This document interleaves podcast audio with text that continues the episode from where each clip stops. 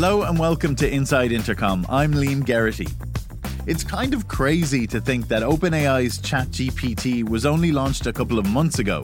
The speed to which AI became a part of our lives is something nobody could have predicted. It's already starting to transform the customer service and support space. Intercom co founder Des Traynor talked about how he believes the future of CS is automation and humans, bots and brains working together on a recent episode of our podcast. Human plus machine is better than machine, which in turn is better than the human. I think that's like what I see in this world of support. I think you'll have humans ultimately controlling the sort of the intelligence that the AI works off. Many customer support leaders have dove right into AI and are swimming around in its generative waters. But others, while excited, are only dipping their toe in, feeling a little daunted. Well, for any of you toe dippers, you might be interested to hear about a new study by researchers at Stanford University and the Massachusetts Institute of Technology, all about generative AI at work, with some really interesting findings. The study was conducted by Eric Brynjolfsson, Danielle Li, and Lindsey Raymond. So I'm Lindsey Raymond. I'm a graduate student at MIT. Lindsey and her colleagues studied the impact of generative AI tools on productivity at a Fortune 500 company. It's the first time the impact of these tools on work has been measured outside of a lab setting. The idea of generative AI itself is pretty new. In terms of what people have studied, there have been some work that said, how do these tools perform on things like the bar exam? AI crushed the bar exam or coding exams, very laboratory based examinations of the capabilities.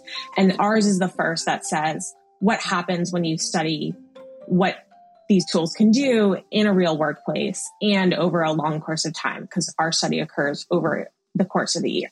So, what exactly was the study about? We look at a generative AI based tool that's designed to help tech support workers when they're solving people's tech support problems. That sounds familiar. Telling them both what to say. So, how do you solve the specific tech support problem? And also guidance on how they should communicate that to the customer. And we do a difference in difference analysis. So, a very slow rollout of this tool across people over time. So, we can try to get at the causal effect of the tool we're looking at workers who are providing tech support for a Fortune 500 firm that does small business and accounting software, mostly for US based small businesses. They looked at a lot of different outcomes, like how quickly people resolve calls, how many issues they're able to resolve, customer satisfaction, as well as some things that are more organizational change. How does this impact the employee turnover? How does this impact how often they talk to each other or with their managers. You might be wondering why, out of all the potential areas of generative AI, that Lindsey and her colleagues chose customer support to focus on. Generative AI needs a lot of data to work really well. And so, if you look at a sector of the economy where there's highish penetration relative to everywhere else, customer support is kind of that area. So, there's been a surprising amount of activity for actual rollout and development of these tools. And that's both due because there's just so much data in that area. So particularly text data. And a lot of it is automatically is associated with outcomes. So how quickly did that worker resolve that problem? And there's also a lot of room for improvement. So there are often, kind of like a well known fact that there are pretty huge productivity differences between your top performing customer service agents and your bottom performing ones. It's also an area where companies there's been this huge shift to doing more with contact centers over the past couple years. And so it's an area where there's a big business need to get better at this.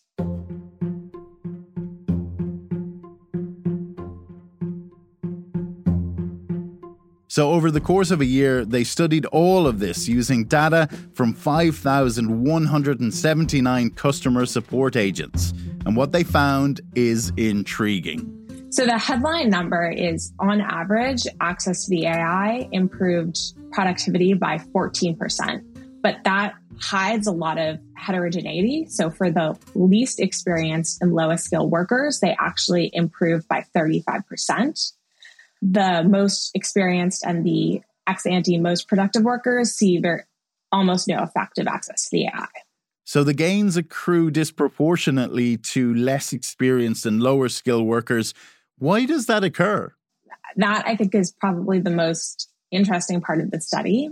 The way these any machine learning based tool works is it uses a training data set and it looks at just for patterns in the data. So you as a programmer don't say, well, I know this phrase works well, so do this. And I know this is the common solution to this problem, and this solution is the common solution to that problem. And you kind of put that information in your program.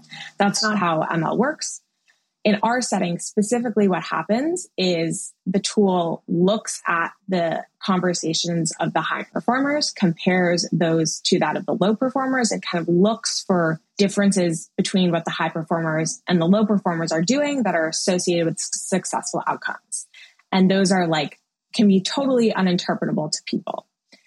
And so, what the sort of economic content of that description is that the ML is trying to figure out what are the best practices of the top performers. So, what are the way they greet customers? What are the solutions that they propose? How do they start asking diagnostic questions and taking all of those things? And it's going to turn those into suggestions that it generates for everyone. What that means is because the high skill workers, they're providing the content for the AI. But those are mostly things that they're already doing because that's where the AI has been learning them. And so when you have a tool that's suggesting you should do things that you're already doing, you probably are not going to see like huge productivity effects from access to that tool.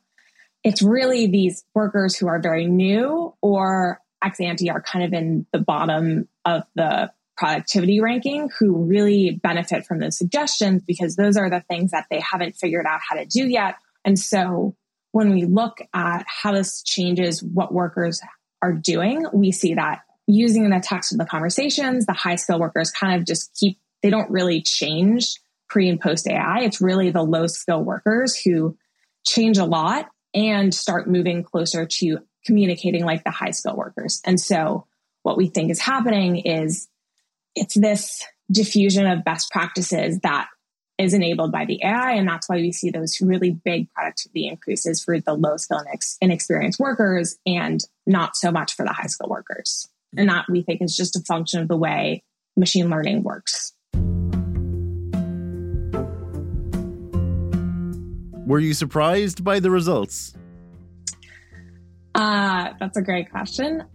I think at any sort of study where you look at people and you see 35% productivity increases, that's pretty shocking. You know, you could imagine going down to a four day work week with that, that, those sort of effects. So I think that that was pretty surprising just off the bat. The fact that we saw effects not just in the workers handle calls a little bit faster, but also to improve the share of problems that they solve, which is really more of like a knowledge based outcome. Like it's enabling them to solve problems that they weren't able to solve before.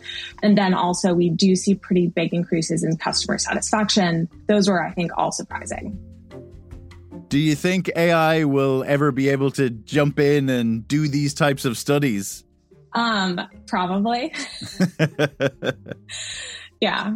I'm, I'm certain that there's generative AI that can write economics papers better than I can write them. Lindsey, thank you so much for talking with me today. Yeah, absolutely. It was a pleasure. That was Lindsey Raymond, one of the researchers behind the study Generative AI at Work. The link to that study is in the show description.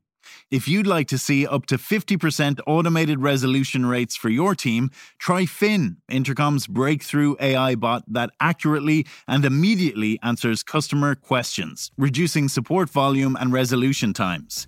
It's powered by OpenAI's GPT 4 and Intercom's proprietary technology. To find out more, go to intercom.com forward slash Fin. Okay, that's it for this week. Thanks for listening.